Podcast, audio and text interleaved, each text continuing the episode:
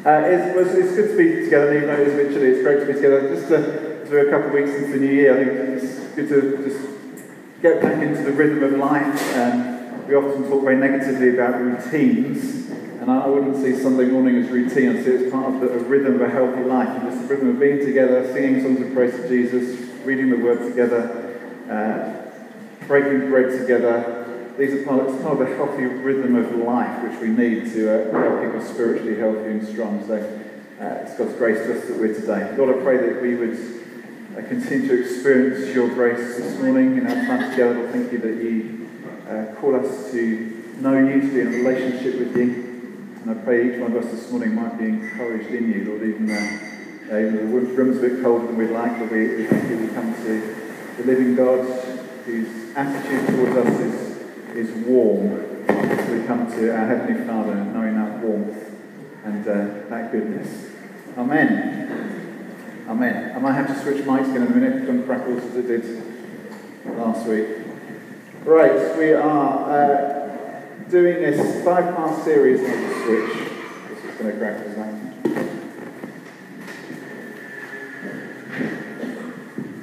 And the new PA system should be in a month's time all, all, these problems will be fixed.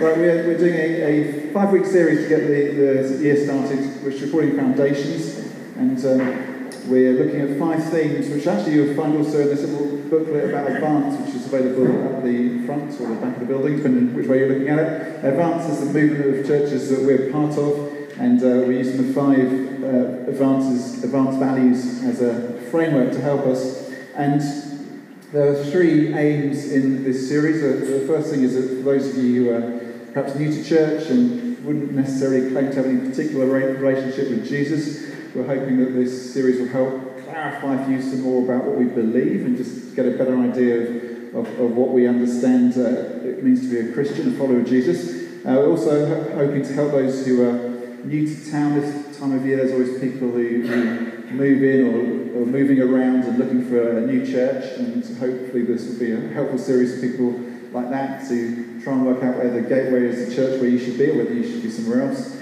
And uh, of course, also really thinking about those of us who are part of this church, committed here, to help us to get refocused for what we're doing together over this year here at Gateway. And uh, this morning's theme is being mission focused, that the church is meant to function as a mission movement. The reason that we're here is to proclaim the gospel of Jesus Christ. Last Sunday we looked at the theme of, of being gospel centered. If you weren't here, that's talks available on the website. And uh, that's really what we're about. We're here to proclaim the good news of Jesus Christ.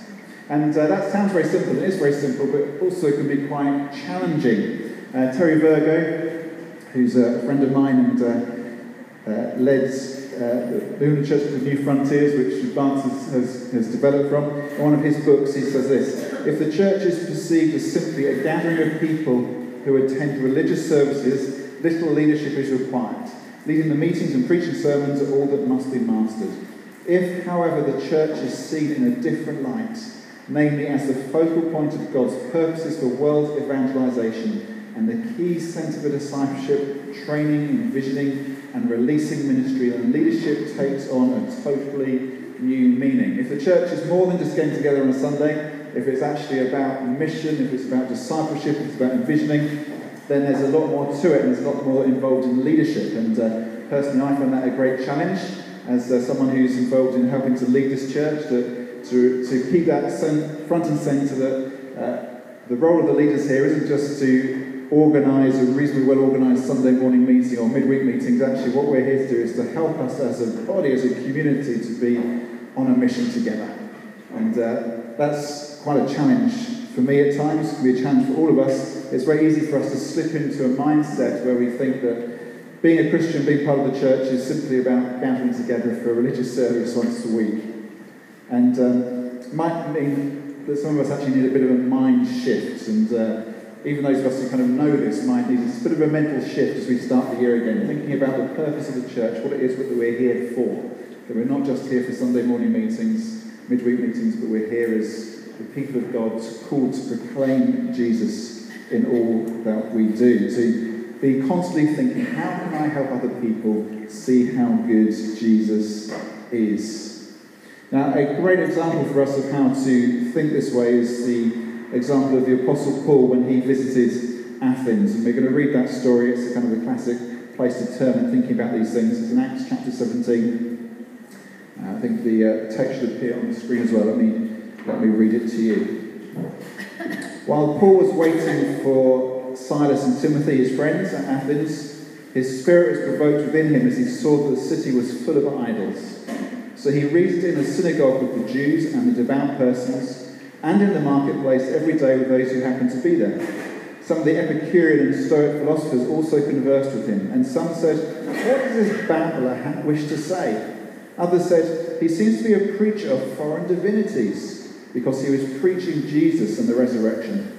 And they took him and brought him to the Areopagus, saying, May we know what this new teaching is that you are presenting, for you bring some strange things to our ears. We wish to know, therefore, what these things mean. Now, all the Athenians and the foreigners who lived there would spend their time in nothing except telling or hearing something new. So Paul, standing in the midst of the Areopagus, said, Men of Athens, I perceive that in every way you are very religious. For as I passed along and observed the objects of your worship, I found also an altar with this inscription To the unknown God. What therefore you worship as unknown, this I proclaim to you. The God who made the world and everything in it, being Lord of heaven and earth, does not live in temples made by man, nor is he served by human hands as though he needed anything, since he himself gives to all mankind life and breath and everything. And he made from one man every nation of mankind to live on all the face of the earth, having determined the allotted periods and the boundaries of their dwelling place, that they should seek God in the hope that they might feel their way towards him and find him. Yet he is not actually far from each one of us, for in him we live and move and have our being.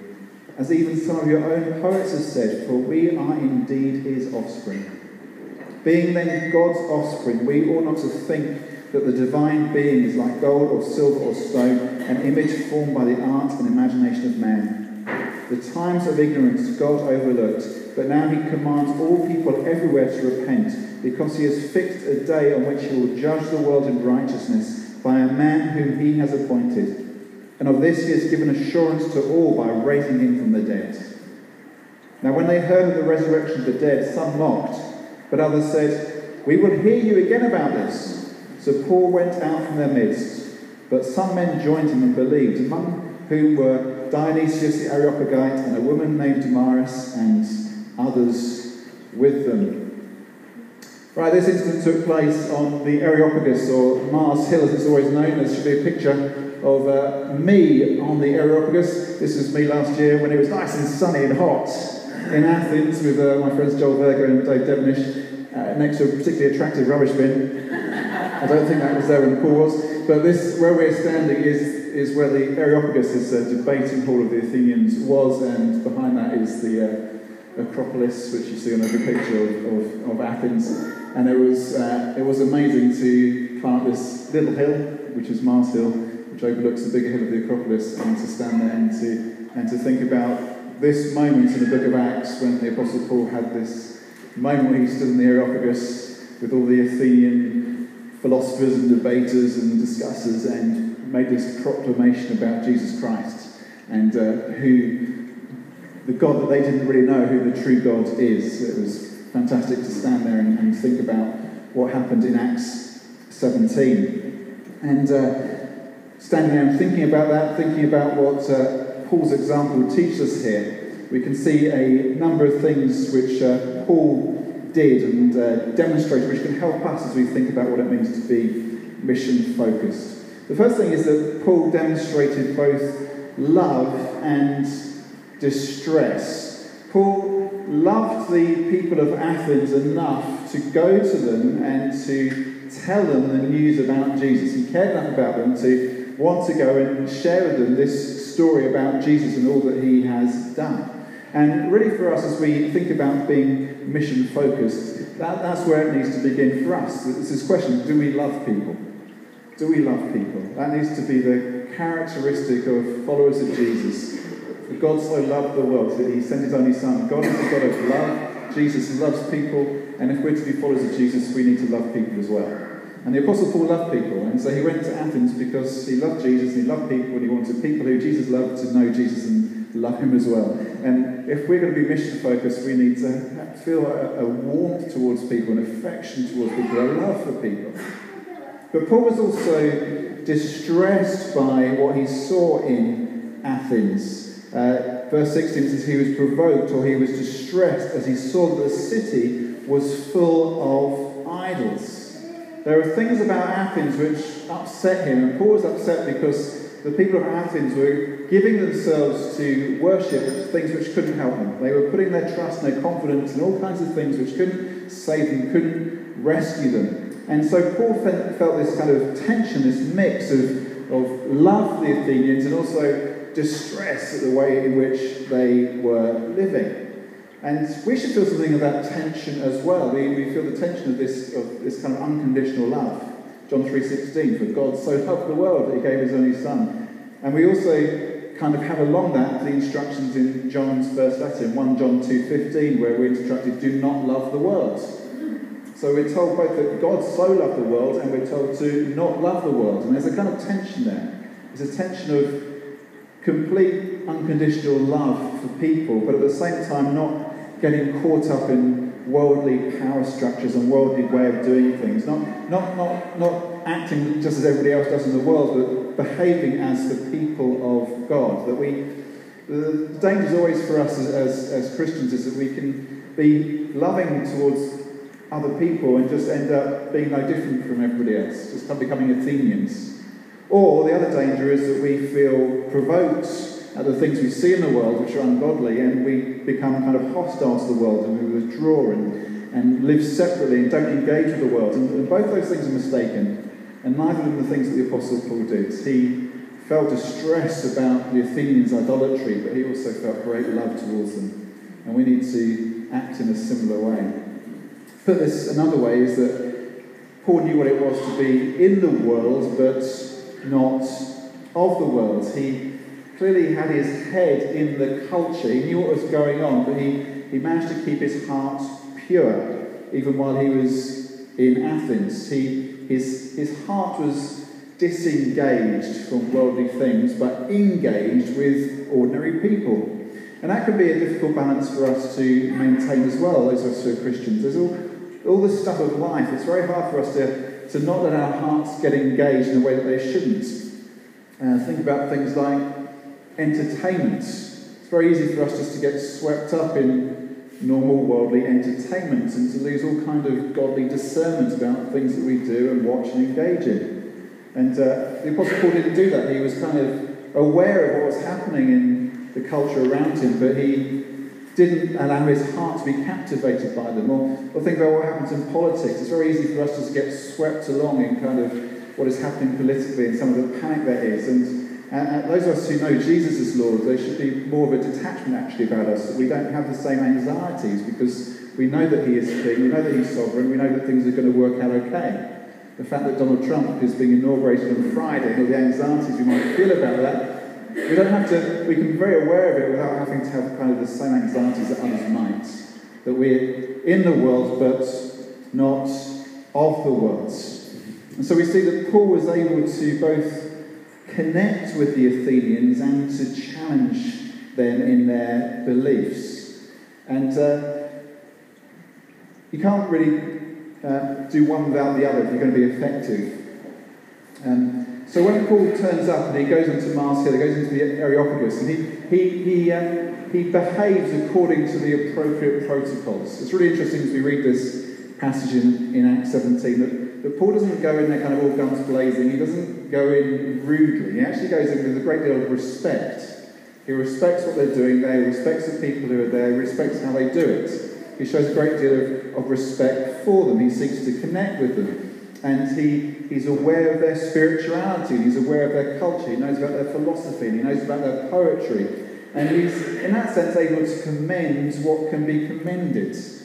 And uh, those of us who are Christians, we need to, to practice doing that. We need to commend what is commendable in our community. And there are many things in our town which are just fantastic and which we are to commend when we see um, businesses doing well and behaving in an honourable way with integrity and generating jobs in our community. That kind of thing is to be commended. Uh, there are things to celebrate. I'm really grateful for some of the things that happen in our town. I'm really grateful for the RNLI being based here. That's fantastic. And RNLI do a fantastic job. We want to commend that kind of thing. There are all kinds of things which happen culturally which are oh great, it's right to applaud when the cherries are doing well. It's commendable. It's good for our town. It's, it's, it's right to applaud good things that happen in our town, to commend what is commendable. When schools teach pupils well, that's commendable. There's all kinds of things that are happening in Poole and Bournemouth which are, are great, and it's just good to be here. And we, like Paul, need to look to commend and encourage and bless and cheer on those who are doing well, because we're all blessed when that happens. Commend what is commendable. But Paul also was unafraid to challenge the Athenians where they needed challenging. And towards the end of his, uh, his little talk here, he gets a bit challenging. He talks about God having overlooked the times of ignorance. And really what he's saying to the Athenians, he's standing in this place, and remember this is, this is kind of, it's a bit, we don't really have the same kind of setting in our culture, but it's kind of a bit like a, a university philosophy department that he's gone into. And he's telling these people who are highly educated and would have had pretty high opinions of their intellect and their knowledge, he's saying, You've been living in ignorance. And now I'm telling you how you can come to the truth. And that's a pretty challenging thing to say in that kind of context for this Jewish man to come into the centre of Greek culture and to stand up and say to them, You've been ignorant, but now I'm bringing you the truth. That's a challenging thing to say. And Paul was unafraid to say it. He commended them, but he also challenged them. And uh, if we're to be a mission focused people, we need to know how to both connect and to challenge, to be able to do both. Uh, some of us are better at connecting, some are better at challenging. We need to be able to do both because one without the other is hopeless. If all you do is connect, or we're just another nice charity in the town. If all that we do is challenge, or we, we just become aggressive and unpleasant and irrelevant. We need to know how to connect and challenge people. See that Paul contended for the gospel, but he also contextualized for the setting he was in. Know, the, the, the gospel isn't up for grabs in Jude. In the book of Jude in the Bible, it says, Contend for the faith that was once for all delivered to the saints. We, we have to contend for the truth. You know, people challenge the truth. The, the gospel of Jesus Christ, Jesus Christ and Him crucified, is the truth. But people will uh, challenge that. We need to contend for it, fight for it. But we also need to contextualize. In 1 Corinthians 9, Paul says, I have become all things to all people that by all means I might save some. Paul was prepared to adjust how he lived in order to make himself more amenable to other people, to help them to see the truth of the gospel. He was prepared to submit his own preferences in order to connect with other people more effectively. And that doesn't mean that he was a, a chameleon, that he was kind of false, just adjusting to fit in. But no, he, he was more like a kind of an adventurer. Like some of the guys you see on TV who travel the world and go to distant tribes and adapt, contextualize to the tribe live the way they do, eat the food they eat, wear the clothes that they wear. That, that's more how Paul was. It wasn't he was a comedian kind of lying, pretending, but no, he, he was an adventurer who was prepared to adapt his preferences to the preferences of other people in order that he might be able to show them who Jesus was. And for us, there are times when we need to adapt the things that we do and the choices that we would make and the way that we would live in order to connect with other people, have that kind of adventurer's heart. affects how we how we do life together, how we do ministry. It even affects things about how we do Sunday mornings at times. That we want to do things in a way which makes reduces the barriers for people to see who Jesus is, which makes it easier for people to come in, easier people for people to connect. You see that Paul was also absolutely brilliant at studying the Bible and studying the culture.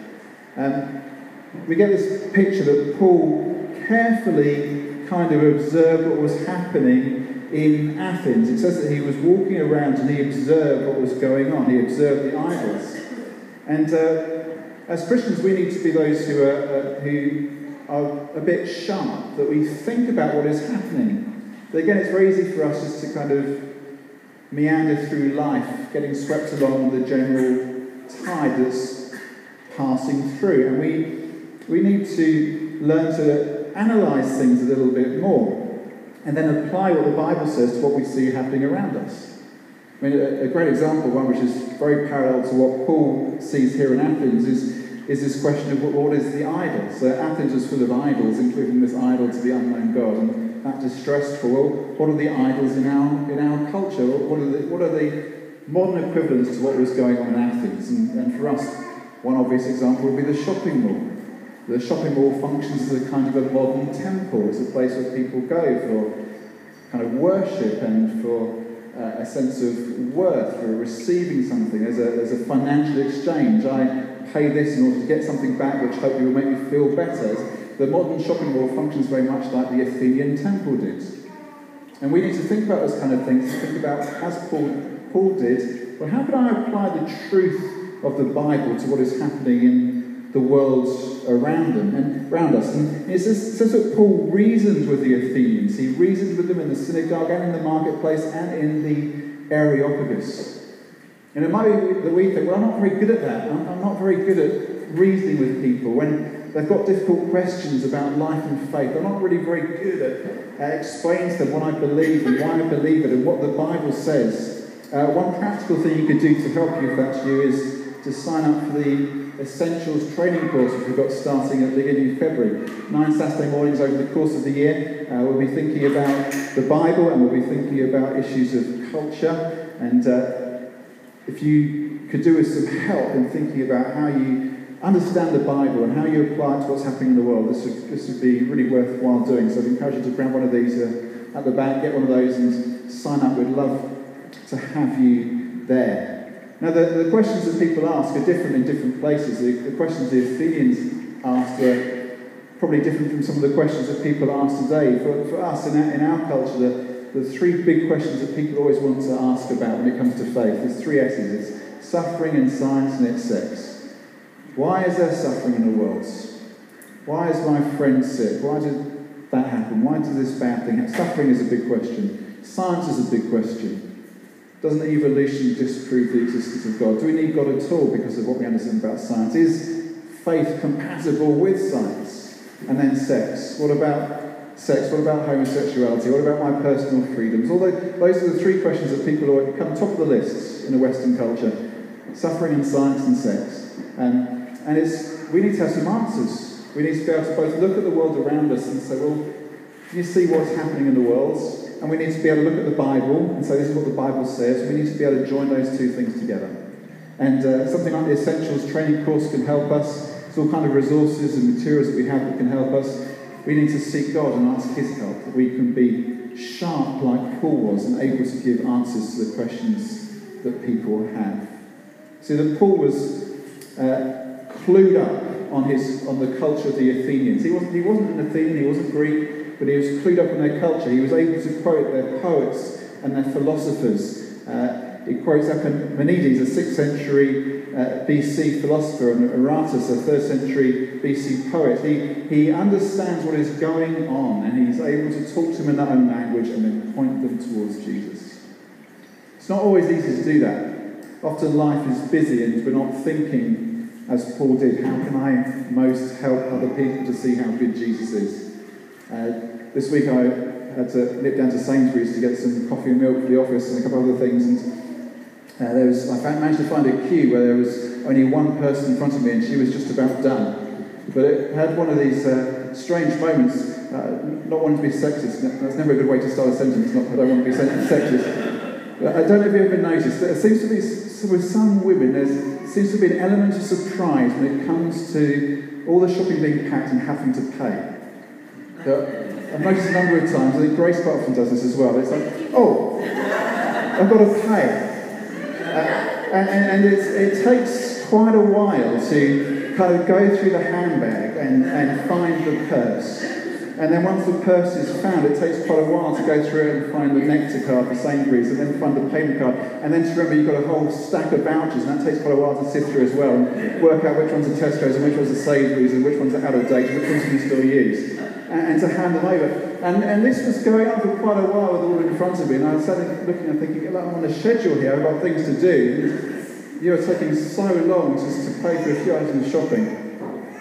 And uh, of course, as, as I passed through the till, I thought, actually, no, I completely missed it here, but she's taking time. She's talking to the guy on the till, she's engaging with him, and I'm just in a hurry, desperate to get back and do the things I need to do. Actually, who's, who's, being, who's being more mission friendly here? Actually, it was her.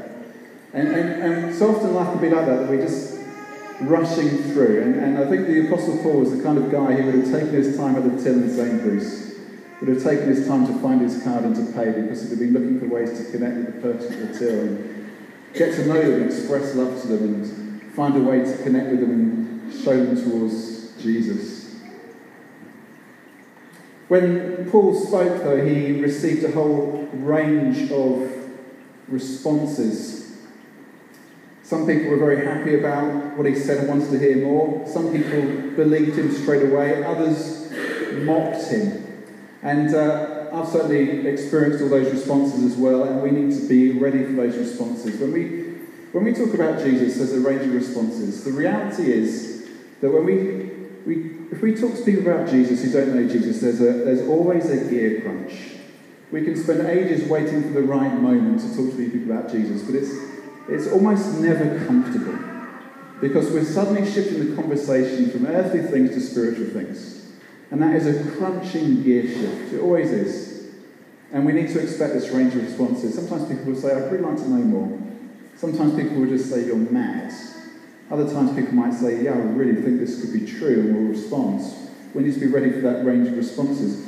The reality is that everybody at Root has the same kinds of needs.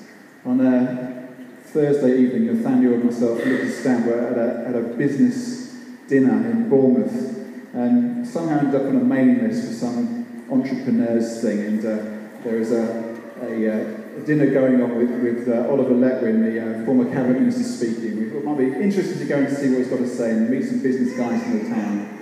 And it was really interesting going into that kind of setting because obviously I'm not in business, I lead a church. And, uh, and the guys at my table were actually a little bit more high powered than I thought they would be at that kind of thing. They were all uh, running quite substantial multi million pound businesses. And you sit at the table and you talk to somebody, what do you do? And what do you do? I'm part of a church. And there's that moment they were, why are you here? And I was a good question, why am I here? And we said, well, we're here because we're interested in what happens in the town and we, we, we like to know what, what's going on in terms of business and interested to hear what Oliver Letwin's got to say. And, and uh, we start to talk about the church. People are very interested about this building and the process of of buying this last year and how did you raise the money and those, those kind of questions. But one, the interesting thing really was that what came out, one of the things that came through strongly that evening how, is how people are looking for reassurance. People are looking for reassurance. And, and really, the, the gist of Oliver Letwin's talk was don't worry as much as everybody's worrying, most things will turn out okay. And uh, even the high powered business guys with multi-million pound businesses, they seem just need, just need to know that hard assurance. Are things going to be okay? Will someone look after me? Will things work out? And now it's fascinating to observe in a room of high-powered people, highly competent, highly ambitious, high achievers. And really that's the need of every human heart. And even if people reject the message of Jesus, even if people at times say we're mad, even if the people mock, what we have is this message of hope. We have this message of, of great eternal reassurance. There's a God in heaven who loves us. There's a God who is warm towards us. as a God who cares about us. The gospel is true. And so, those of us who know Jesus need to have a confidence. We need to look for ways to connect with people, to express the love of Jesus to them, because really everybody's looking for that. They're looking for that heart connection with something bigger and stronger than themselves. Last thing to say is that we really then need mission as a kind of atmosphere of the church.